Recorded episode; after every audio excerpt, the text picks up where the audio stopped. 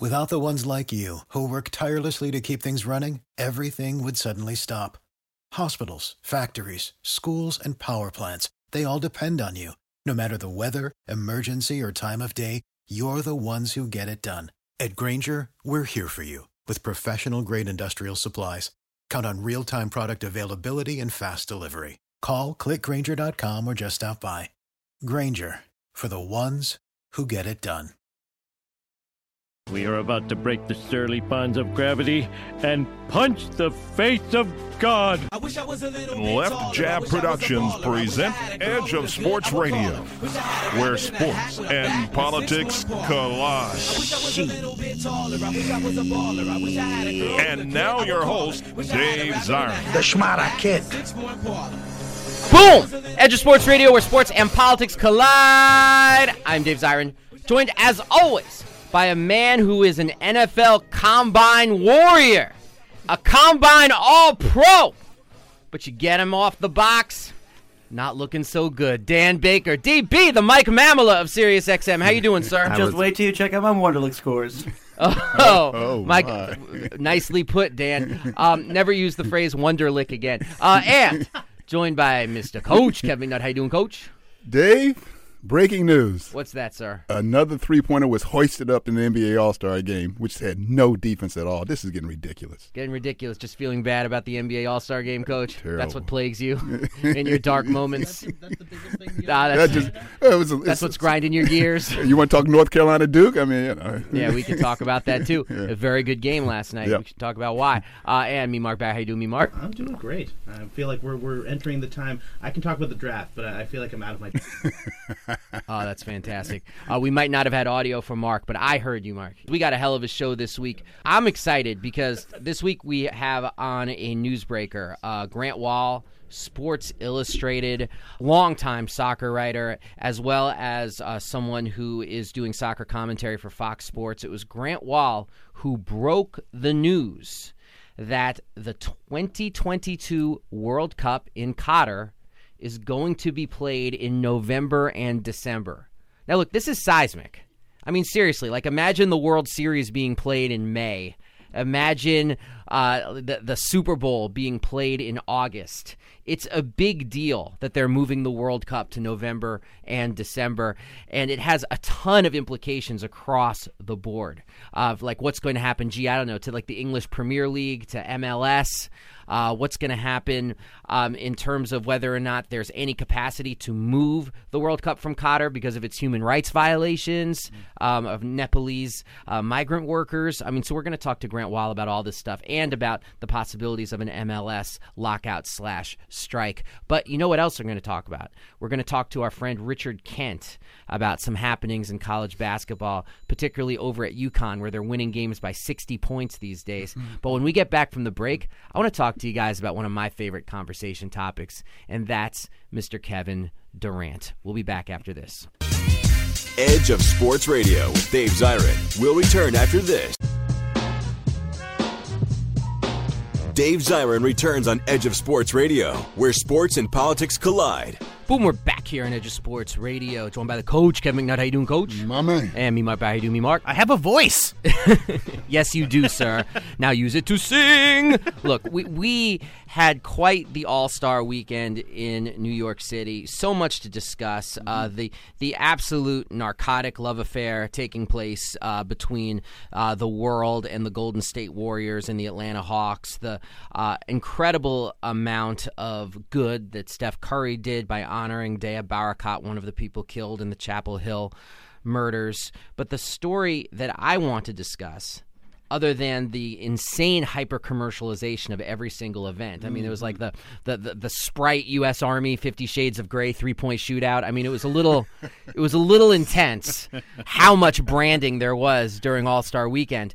But what was interesting to me, one part of it was the imposition of someone who's been an afterthought largely this NBA season. Uh, The person who's it's unbelievable, the reigning MVP of the National Basketball Association uh, the DMV zone, Kevin Durant. He missed about half of the first half of the season. It was controversial about whether or not he should be even named to the All Star team because of that. And the team themselves, the Oklahoma City Thunder, are going to have to go on a run to even make the playoffs in the Western Conference, let alone have prime position in the Western Conference. And Kevin Durant held a press conference and he really imposed himself on the weekend. That's the only way to do it. I mean, this Kevin Durant is someone he scored three points in the All Star game. He didn't take part in any of the events, yet he became one of the central storylines coming out of it by saying to the press, You guys really don't know bleep. Uh, this is Kevin Durant talking, and no, I'm not going to do an actual impression um, which is for the best. Uh, he said, "So I don't really, I don't, I really don't care. Y'all are not my friends. You're gonna write what you want to write. You're gonna love us one day and hate us the next. That's part of it. So I just learned how to deal with y'all." And then he said, My first years in the league, I was just finding myself. I think most of the time I reacted based off what everybody else wanted and how they viewed me as a person. I'm just learning to be myself, not worrying about what everyone else everybody else says. I'm going to make mistakes. I just want to show kids out here that athletes, entertainers, whoever, so called celebrities, we aren't robots. We go through emotions and go through feelings, and I am just trying to express mine to try to help people along the way. I'm not going to sit here and tell you I'm just this guy that is programmed to say the right stuff all the time and politically correct answers. I'm done with that. I'm just trying to be me and continue to grow as a man. Now, this is very interesting to me. Like Kevin Durant deciding he's going to go to war with the media. And it's interesting to me for a couple reasons. I'm curious what your guys' thoughts are. First of all, because used to be an athlete, if they said something like this, I mean, my, my antenna would go up in a major way. But there's something about it now, especially the only way I can describe it is in our post Marshawn Lynch era, where it almost feels like this is now the 2015 equivalent of saying, well, we play one game at a time, good Lord willing, play one game at a time, play 150%. That part of being an athlete right now is you lash out against the media. And almost like it's in the kit of what we expect an athlete to do. And and that just makes me just feel a little bit like raise an eyebrow a little bit at this whole thing. And I'll tell you why else it makes me raise an eyebrow. Because normally, anytime an athlete speaks out, I've got my pom poms. I'm going Mm-hmm. woohoo, you know, you know, talk out against the media. I'm like, yeah. But this just gives gives me a lot of pause for for a couple of reasons. So that that's the first one is that it feels like I've heard this song before. Why is Kevin Durant uh, singing someone else's tune? The second part is that here's Kevin Durant, who a lot of us here in D.C. are hoping, praying, lighting mm-hmm. candles for him to mm-hmm. come to Washington, D.C., which is one of the more claustrophobic media environments in the United States.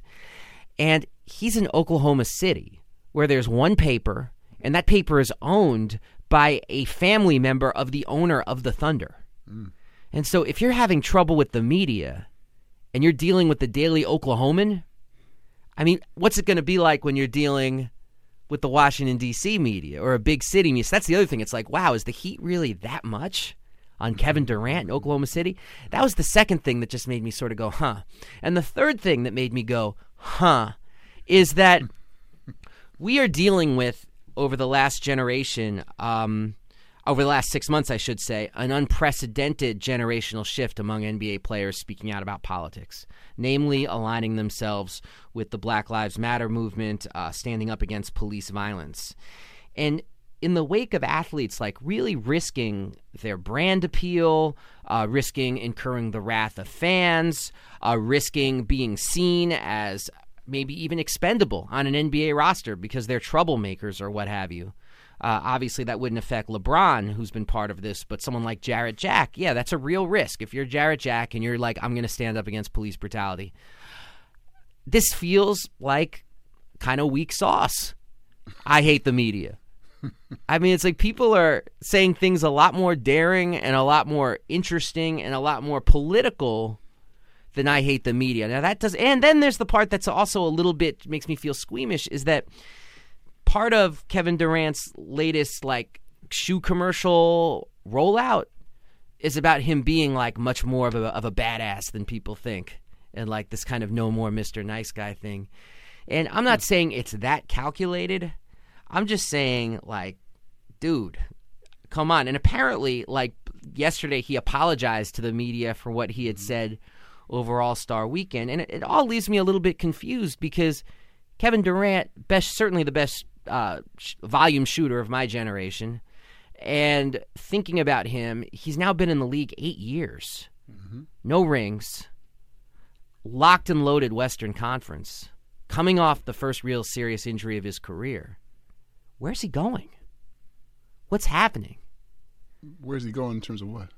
Career, legacy, life. I know it's a little early to start talking about that, but it's also just like you're on this team, the Oklahoma City Thunder, which has this bizarre model for trying to organize a championship team, you know, develop talent from within until it's time to dump them. James Harden, now Reggie Jackson uh, on the trading block. So it's like, where is this really going to go? And coach, I'll just what what are your thoughts about Durant and the rant? Uh, I think it could be a lot of just frustration. I mean, you, you, spoke about the injuries. Uh, he's been hurt. Uh, there was a uh, there was some say that this was off of the um, criticism of his coach. Um, Yeah. So maybe you know a lot's going on. Frustration. They're fighting for the what the ninth, tenth spot, trying to get to eight, hopefully seven, which is going to be Memphis uh, or Golden State. So it could be a lot of frustration. But he's young. I mean, he's not in his prime yet. That's my man. I, I know Kevin. I've ref Kevin. He's I've coached him in summer league. So I'm a fan. So I, am not gonna I'm not gonna say anything uh, outside of maybe just frustration and just boiled over. And he you know he's coming into his own. He can say what he feels. Well, let's just talk about him though as a player for a second because uh, you said he's not in his prime yet, and it's very difficult now with the star players being one and done. Like how you judge when a player, it like when the when the clay sets, so to speak, like when a player just is who he or she is. Mm-hmm. And in Kevin Durant's case, it's like on the one hand, it's like, gee, he's young, he's 26, but then it's like on the other hand, he's been playing eight years in the NBA now. This is eighth season. So there's always been talk about how Kevin Durant's going to develop to be like a much more effective passer and rebounder, and he has relative to his rookie season, without question. Mm-hmm. But are we at the ceiling of Kevin Durant's game, in your Absolutely opinion? Absolutely not. Uh, He's improving every time I see him. Uh, uh, he's getting better, better defender, better rebounding, seeing the floor better. He's he's added a whole lot to his game. He was just a shooter when he came in. Now he can beat you off the dribble. He can he can get to the rack all the way. His, his game is still spanning. I see plenty of upside. Mm-hmm. Again, I'm prejudiced. That's my man. And, and I have to say, like, I've got tons of kind of like self interest in wanting to see him develop, wanting to see him succeed, not wanting him to sort of eat himself alive in frustration based on what's happening there because I want him to come here. He's never been hurt, and that's the biggest thing Yeah. that we said about Derrick Rose. When, when his frustration last year in the comments he made, that people, what what is that all about? He's never been hurt. These guys have been stars since uh, nine years old, Mm-hmm. and uh, always always owned owned owned the league or any sport they played. Now he's dealing with injuries. First time in his life that he's had this. You remember he played around the clock, around you know. Uh, the All Star games, Olympics, everything, and now he's gotten hurt. He's had to sit and watch. Teams losing, his coaches taking heat. Frustration just added. He'll be fine. He'll And, be fine. and Dion Waiters wasn't the solution to all that his was problems. a bum move. bum move. I, I mean, he's the solution to all my problems, but that, my entertainment problems. Hey, we got to go to break. We'll be back right after this with Richard Kent. Don't move. Dave Zirin will be right back with more Edge of Sports Radio. You're more than alright. You know you're out of sight. Dave Zirin returns on Edge of Sports Radio, where sports and politics collide. We are back here on Edge of Sports Radio, joined by the coach, Kevin Nutt. How you doing, coach? my man. Hey, me, Mark. How you doing, me, Mark?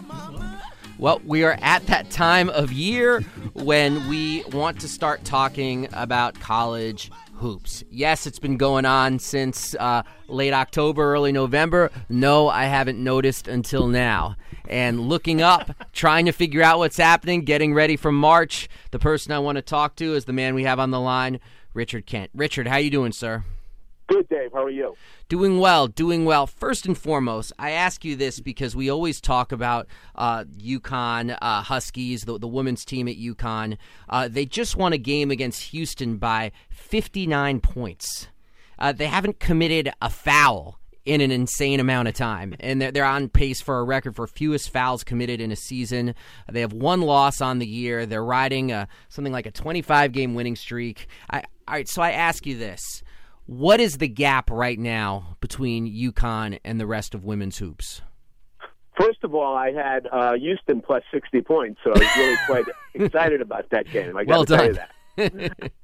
But in any event, the gap is so gaping right now that uh, it's just really tragic for women's basketball. There's nobody on the uh, in the game right now that can come within ten points of them. I think the South Carolina game proved that.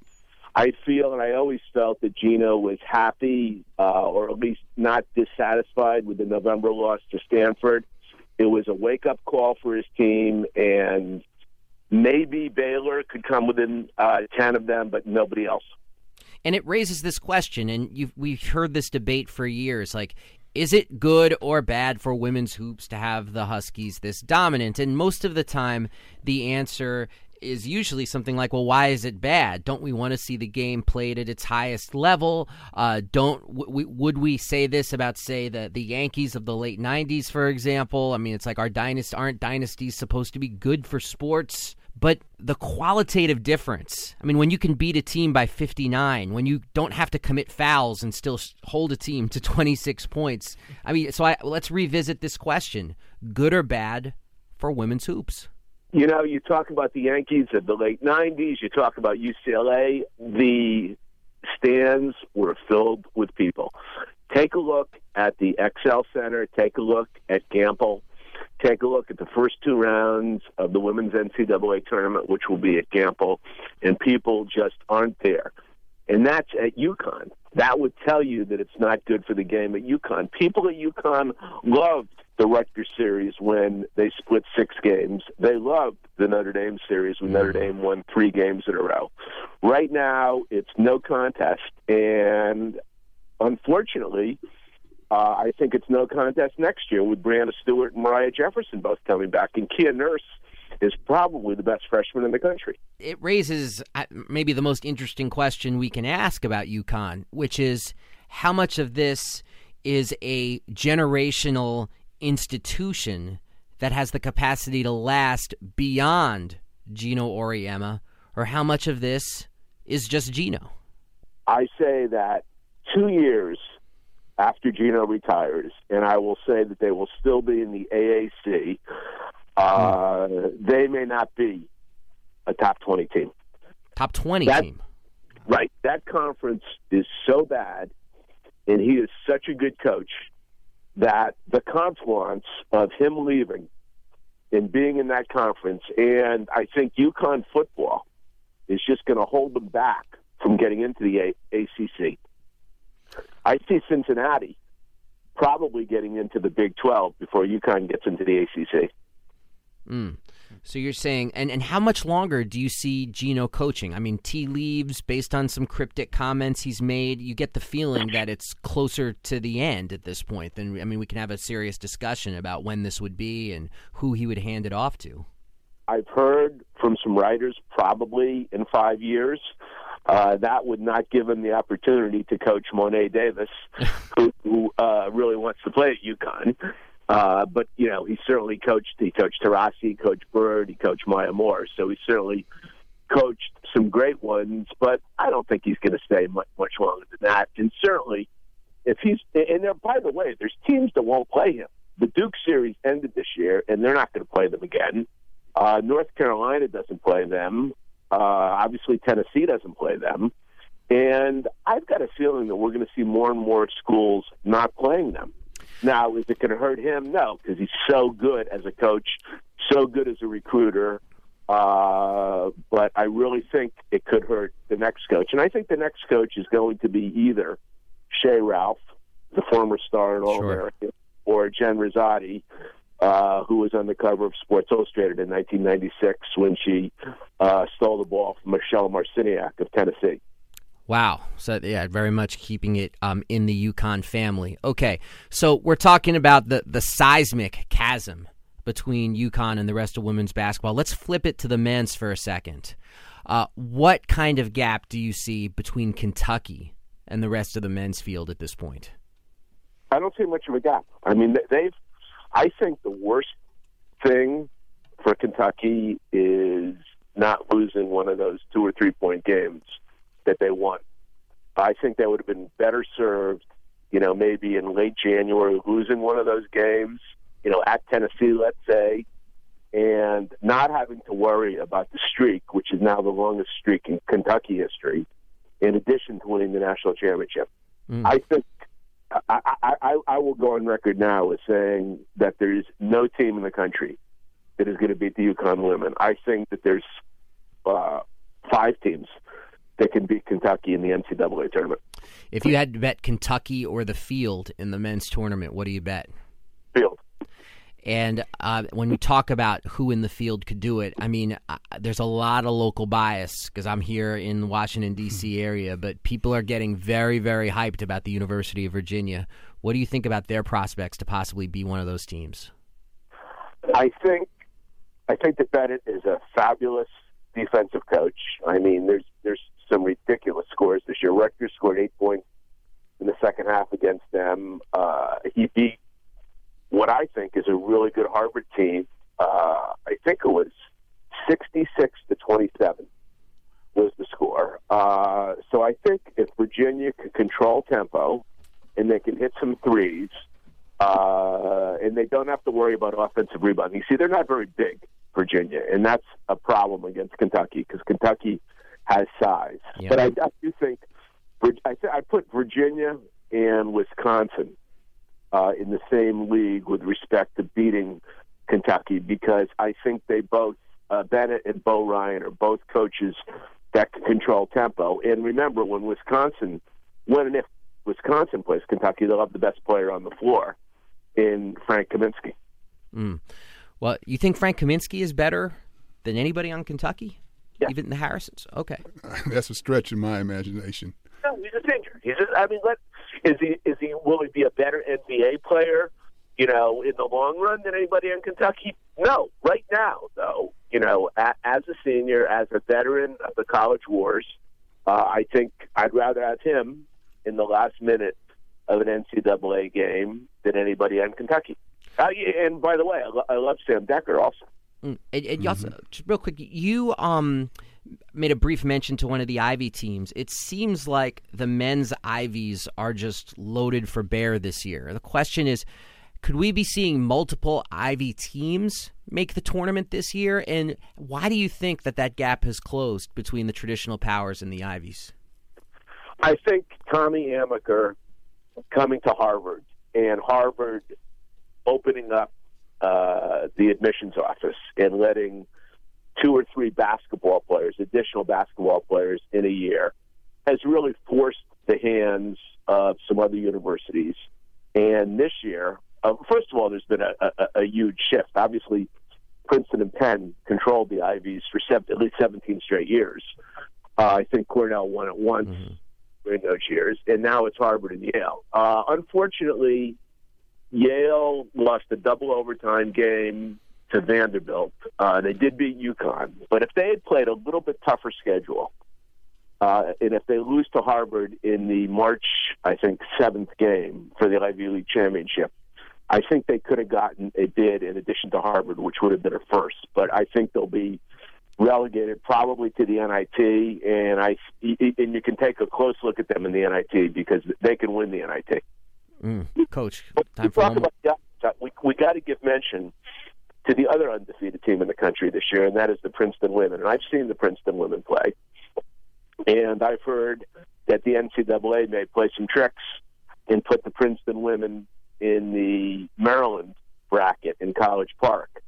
Uh, I I mean, at the Maryland campus, and the reason for that is, and I'm going to throw that to you, Dave. Why would they do that? Gee, uh, I imagine to give uh, the Maryland women's team uh, greater opportunity to advance. No, in order to bring two people from 1600 Pennsylvania Avenue into the Oh, interesting. Of course, because of Princeton, there's, there's some connections there. Uh, no, but Reese is the sixth man for Princeton. Yeah, this is very, very interesting indeed. Coach, you had one last question for Richard. We got one minute Yeah. left. Real quick, Richard, give me give me your final four and a team that would that you project to be a six, seven seed uh, or or lower that can sneak into the final four. I love Gonzaga, Virginia, Kentucky, and Wisconsin. No Duke, huh? Not a huge fan of Duke. I think that uh, I think that Michigan State right now is playing as well as any team in the country. For one more sleeper, Arizona State. Ooh. Hey, Richard Kent, as always, thank you so much for joining us. Let's get you on again after the brackets come out. Sound good? Dave, yeah, I mean, I, I know you just discovered college basketball. Yep. But Super Bowl, by the way, just so you know. Yeah. no, I, I'm ha- happy to discover it.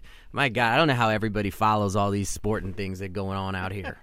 A lot going on in this world. Hey, thank you so much, Richard Kent. We'll be back right after this with Grant Wahl.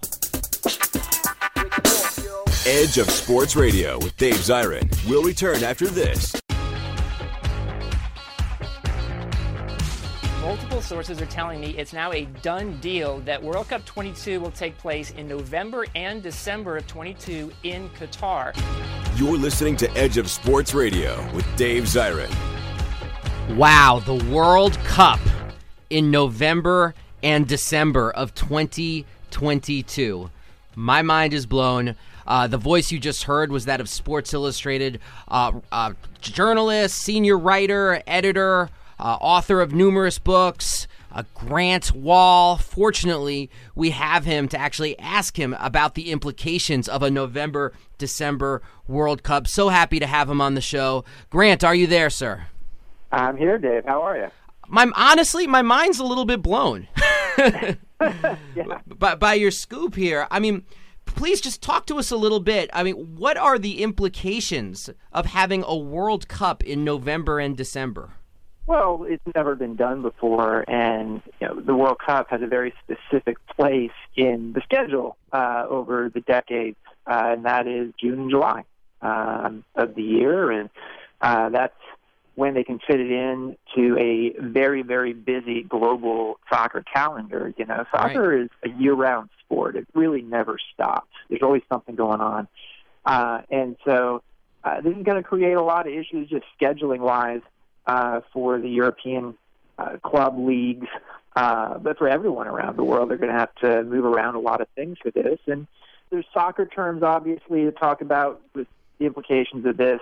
Uh, as you well know, there's also big questions about whether this World Cup should be taking place in Qatar at all mm-hmm. uh, for a number of different reasons. They've now removed the heat reason uh, because the temperatures will actually be pretty workable in November, December. Uh, you know, for that World that, Cup. Yeah, that, that actually was, was one of my questions. Is like, does this move end the discussion about whether or not the World Cup is going to move out of Qatar? And is that really what, what this is about as a way to just squelch that debate, squelch those rumblings once and for all? Well, what we've seen over the past year and a half or so is the very slow machinery of FIFA move along and, and these decisions get made. And so, you know, there was a big investigation into all the World Cup bids uh, by FIFA uh, for 2018 and 2022. Michael Garcia was in charge as the top investigator. Uh, guy who you know lives in New York, and uh, he his report uh, was submitted to FIFA. A summary of his report was put out publicly. There's a big controversy over whether all of it should be printed and uh, and put out publicly. In fact, he became very disillusioned and resigned himself, Garcia, because he thought FIFA was shady. Um, but the gist of which was there was no smoking gun in Qatar's bid or Russia's bid, for that matter, for 2018, even though it wasn't a great investigation. There's no subpoena power. Uh, the Russians basically said the dog ate our homework. We threw away all our computers. You know, the Qataris weren't found to have anything that would cause them to lose the World Cup. So once that happened, we knew from in FIFA terms at least they weren't going to move the World Cup from Qatar. Now then the question became when would it take place? And for several months now, the Blatter had said, I prefer November, December. The European clubs were saying May, June. Well, it appears that Blatter has won that battle, and now we're headed toward November, December.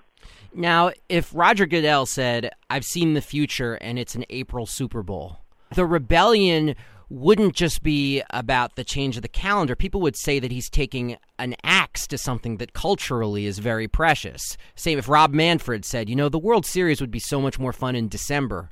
I mean, there would be a, a kind of a cultural backlash. Do you think we're going to see a cultural backlash? People saying this is just not the World Cup, or do you think people are going to get in line pretty quick with this?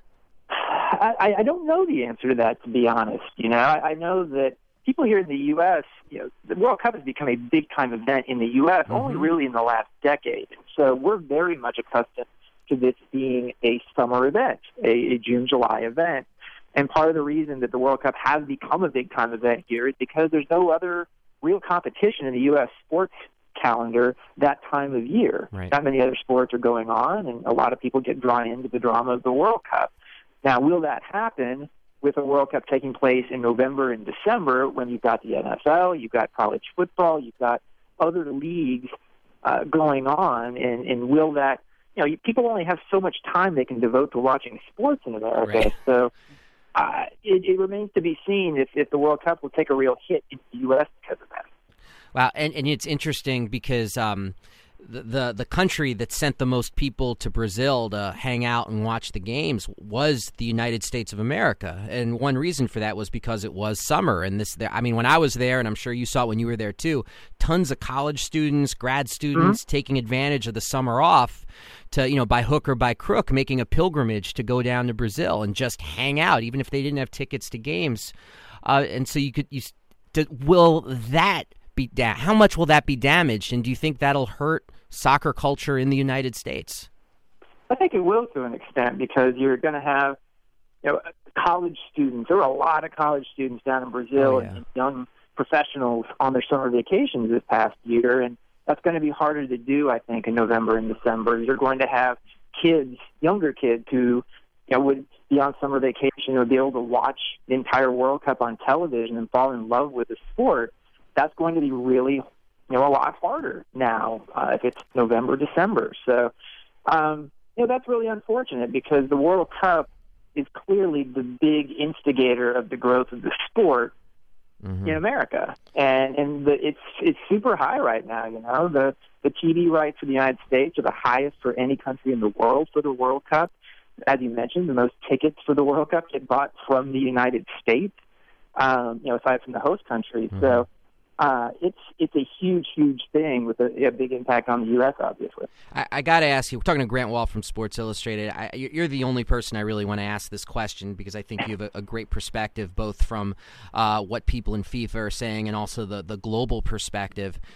Qatar. This is the, what keeps going through my head, Grant. Qatar seems like a hell of a hill to die on, and FIFA has put so much of its cultural capital, financial capital, political capital into making this happen. Why is FIFA so invested in all these different ways in making a Qatar World Cup a reality? Well, it's a great question, you know, and, and I think part of it is uh, the fear that uh, this, you know, Qatar could sue them uh, if, if they move the World Cup away from them. Uh, I think that there is an international prestige element here. Um, you know, I, I think you look at uh, the way that Qatar was chosen, they haven't found, at least FIFA hasn't in their investigation, any smoking guns to say it was actually done improperly. And, and to be honest, it was FIFA's fault. They set up such a, a framework where there weren't really many rules for the bidding process that allowed a lot of this stuff in the gray area to happen.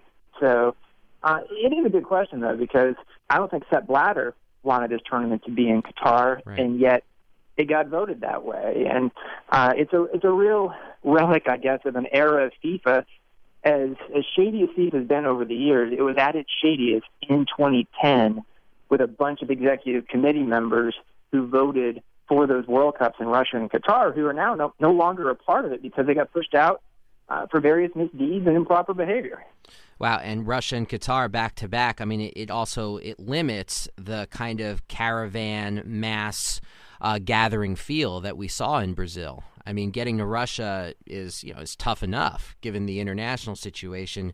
Getting to Qatar, I mean, I, I'm I'm not even sure how that's going to happen or what that's even going to look like. Have you thought about that at all? Like, what's it going to look like on a street level in Qatar? Well, I went to Qatar for a story in the magazine um, I about a year and a half ago, and I will say this: like, there's a lot of reasons to t- to argue that Qatar should not have the World Cup. One of them is not to me the size of the country. To me, that's actually kind of convenient. If you get over there and you don't like in Brazil, you know, the amount of travel we had to do last year and fans was was a lot and probably a little too much. Um, Uh, but you know, in Qatar, you can stay in the same bed every night and and see all the games going on. In and of itself, having these games take place in 80 degree temperatures instead of 120 degree temperatures, that's probably an upgrade. Um, you know, those aren't the reasons to not have the tournament there. Now, the reasons that there are still exist. Terrible labor situation with a lot of migrant workers, thousands dying potentially over the next several years. Uh, and I don't think FIFA really cares much about that. They don't really seem. Uh, there's no way that Qatar is going to lose the World Cup for that reason, which is obviously a shame. Yeah, hell of a statement in and of itself. And actually, I wonder if we're going to see a series of public statements by the Qatari government about the labor situation. If that's something uh, that that we can look forward to, and ideally, that would mean a better working situation with the spotlight on them so brightly. I mean, it's a, well, maybe and a bit that's optimistic. Big question. Yeah, I mean, like there's been a lot of pressure against, uh, you know, from certain know, global groups uh, against Qatar to, to really use this opportunity and this attention to change the kafala system. But so far, there haven't been any big um, significant changes to that. Uh, and FIFA's kind of paid lip service so far, you know, having a committee look into labor conditions, but uh, I don't think they have any power to do anything, you know, to force Qatar to do this. So you certainly have to hope in the next few years, sooner rather than later, that the Qatari royal family takes some real steps to, to make things better. Now, speaking of labor situations, the reason why I was first really wanted to get you on the program before you dropped this uh, megaton bomb of a of a news break on us yesterday was to talk about the labor situation in MLS, which is a story mm-hmm. that's just gathering a ton of steam right now. Uh, what do you see happening in MLS? Are we looking at a strike in Major League Soccer? Well, right now it looks like there could be one. Uh, so the collective bargaining agreement ran out. Uh, the players say that they will train with their teams. Uh, basically, the, the effective deadline is the start of the season on March 6th. And the players say, if we don't get free agency within MLS, we will strike. We will not play to start the season. And the league doesn't want to move on that at all. Uh, hasn't tried to find a middle ground. Um, you know, this is a situation where uh, if you finish your contract as a player in MLS, uh, your rights in MLS are still owned by that same team. Hmm. And so it's, it's, it's kind of a crazy situation, but uh, the court upheld uh, that uh, when the players brought a case against MLS several years ago. Uh, and the idea being that supposedly um, if you are a free agent to join any other league in the world, but it's you know it only seems to apply to players. You have a GM like Garth Lagerwey, terrific GM in MLS, finished his contract and was able to choose in this past off season from three shooters within the league and sign a contract with Seattle. That's the way it should be for the players. Now, now, you should tell me if my read on this is wrong, but it seems to me, based on all the comments I was looking up, particularly star players, players with real cultural cachet, uh, that the players are very united. That they are, are willing to go to the mattresses on this if they can't get free agency and a raise in minimum salaries. Is that your read on it as well, or, or how do you think this is going to shake out? So far from public statements, that's the case. And granted, you're not going to have any players say, publicly, I'm not going to be united with these guys. Now, in my reporting recently this week, I talked to a team exec who said he expects some of the highly paid foreign players, especially those who've just arrived this year or last, to want their salaries and want their paychecks, and and that that really could be an issue to threaten unity on the player side. If you're uh, a highly paid foreign player uh, who has just come over, you may not have as much of a, a stake or an interest in the long term security of the rank and file American player. Wow. So that's going to be a big test, I think, for the union. Wow. Well, we can't wait to see how this falls out. Grant Wahl, thank you so much for joining us. Congratulations on the scoop, man. We'll see where this goes. Always a pleasure. Take care, Dave. Wow, that was Grant Wahl, ladies and gents. We'll be back right after this to wrap up the show. Dave Zirin will continue with Edge of Sports Radio after the break. Edge of Sports Radio returns. Here's Dave Zirin. Boom, we are back here on Edge of Sports Radio. Coach Kevin McNutt, me, Mark Barry, wrapping up the show. Mm-hmm. Me, Mark, throwing it to you right away. I mean, look, I, I want the NFL to just rot on a vine this offseason and let No. the world get a sense of perspective that not- there are other sports it doesn't. Die. It doesn't die. It's it's all year. Oh God, that, that's that's such a horrific comment Hmm. about this country. But anything uh, catch your eye this last week because I know that that's where your head is, man. Well, I, one we haven't talked about Richie Incognito getting another job in the NFL. Yep, Richie Incognito getting Back- signed by Buffalo. Back with uh, Rex Ryan, uh, signed him. Said that he wanted to build a bully uh, in Buffalo, and then he went and signed a bully. yeah, So- we, we might even have to talk about that Yeah. next week because there's something about that that actually makes me really. I know. I'm re- I'm really upset about it. Actually, yeah. I I mean, I don't I don't know what has changed between last year when when no one wanted to touch him at, a at, all, and this time where he, for some reason when there's an absence of uh, things happening in the sports world, you need to draw attention to Richie Incognito by giving him this second chance. I Yeah, don't think and, he's and it's it. Really like his fifth chance, his sixth chance. Absolutely. I mean, it's like the idea that this is his second chance. You would have to believe only if you believe in a fictional account of what his professional and college career has been. What else? I I mean I kind of hope also the Bears sign the the Bears have met with Josh McCown and they may be thinking about starting like restarting this whole like did we pick My the wrong God. quarterback kind you of You know thing. what? We might talk more about the Chicago Bears on this show Yeah. than any show outside of Could be. Chicago. I mean, if somebody wants to trade for Jay Cutler, I I'll, I'll sign it off today. If You'll sign do it off? Yeah, let's do it. That's fine. Let's start over. Someone get Mark his magic pen. And coach, real quick to you, Richard Kent. Did you like his final four picks? It was it was chalk. I mean, uh, Gonzaga's I don't think a Gonzaga's not chalk. They- they're gonna- they- they- But they've they never in as a made the one. Final Four. I know. I know, I know. That would be I'm a huge story if, after all these years of people picking Gonzaga to finally break through, the Dan Dickau years, the Casey Calvary years. I mean, you can go down the list. Adam Morrison Adam years. Morrison, yeah. Every time, and it's like this is the year. It doesn't happen. No. If this is the time it does, that would be a big story. I just want Kentucky to go down by anybody. By all means Yes. necessary. no, I hear you, big time. Hey. For Dan Baker, for Coach Kevin McNutt, for me, Mark Barry, I'm Dave Zirin. Follow us at Edge of Sports. We are out of here. Peace. Edge of Sports Radio, where sports and politics collide. Tune in next week and go to edgeofsports.com. For the ones who work hard to ensure their crew can always go the extra mile, and the ones who get in early so everyone can go home on time, there's Grainger, offering professional grade supplies backed by product experts so you can quickly and easily find what you need. Plus, you can count on access to a committed team ready to go the extra mile for you. Call, clickgrainger.com, or just stop by.